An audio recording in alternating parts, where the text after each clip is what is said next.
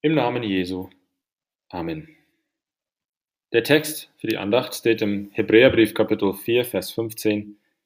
Denn wir haben nicht einen hohen Priester, der nicht könnte mitleiden mit unserer Schwachheit, sondern der versucht worden ist in allem wie wir, doch ohne Sünde.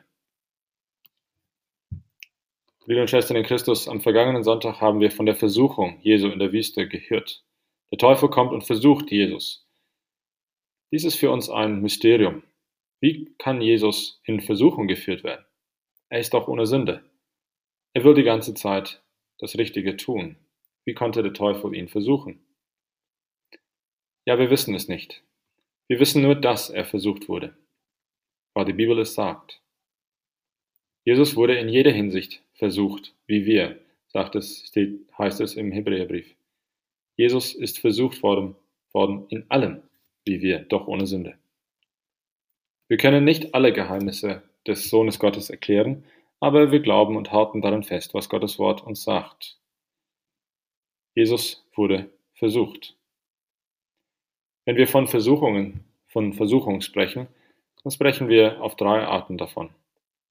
Drei Dinge können uns in Versuchung führen.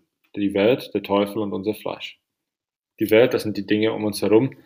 Der Teufel, der kann uns auch versuchen und das hat er auch mit Judas getan, wie wir vor kurzem gehört haben. Und unser Fleisch. Wir haben in unserem sündigen Fleisch eine Tendenz zur Sünde. Wir haben ein Verlangen zu sündigen. Die Theologen nennen es Konkupiszenz. Die Tatsache, dass wir sündigen wollen, ist schon Sünde.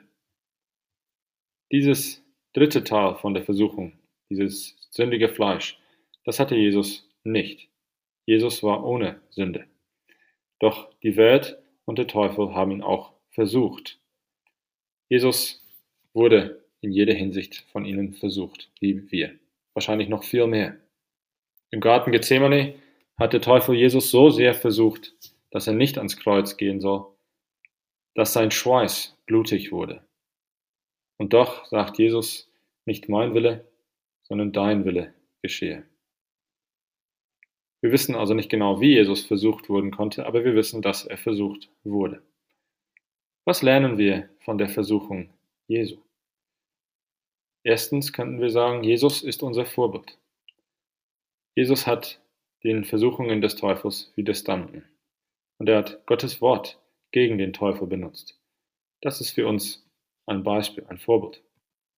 Aber das ist nicht ausreichend. Jesus ist nicht nur ein Beispiel für uns, er ist noch viel mehr.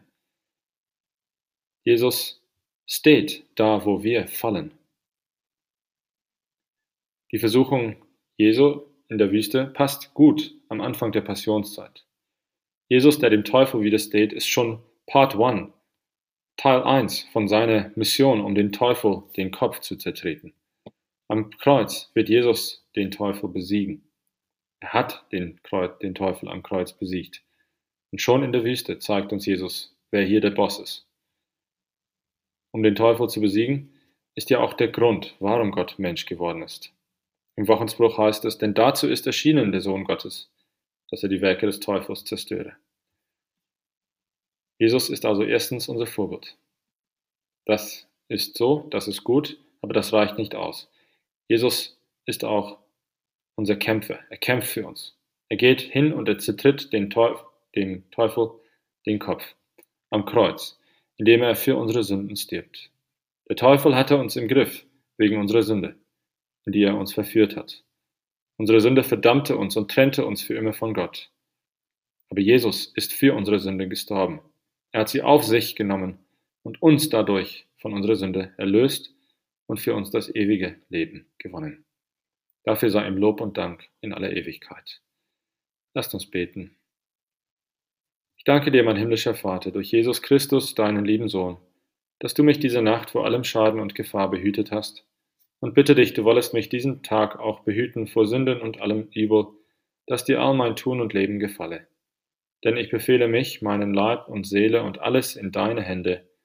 Dein heiliger Engel sei mit mir, dass der böse Feind keine Macht an mir finde. Amen.